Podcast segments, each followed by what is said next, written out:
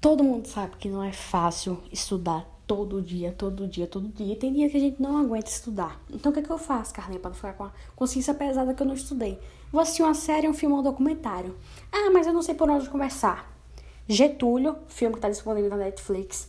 Lixo Extraordinário, documentário na Netflix.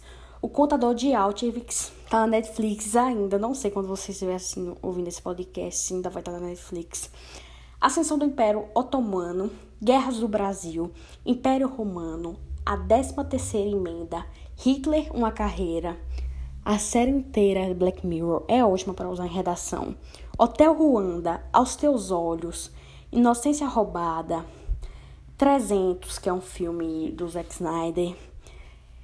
Além disso, tem outros filmes, como Coringa também, que faz uma boa crítica social, Democracia em Vertigem, Parasita, As Sufragistas, Vida Maria, que é uma curta, que é uma curta, uma animação. Todas as animações do Steven Cutts também são perfeitas. É, 12 anos de escravidão, Filhos de Esperança, Uma Noite de 12 anos, Interestelar, Uma Prova de Amor. Esses são vários filmes que vão lhe ajudar na redação e também no entendimento do contexto histórico, para quando você não estiver mais aguentando estudar.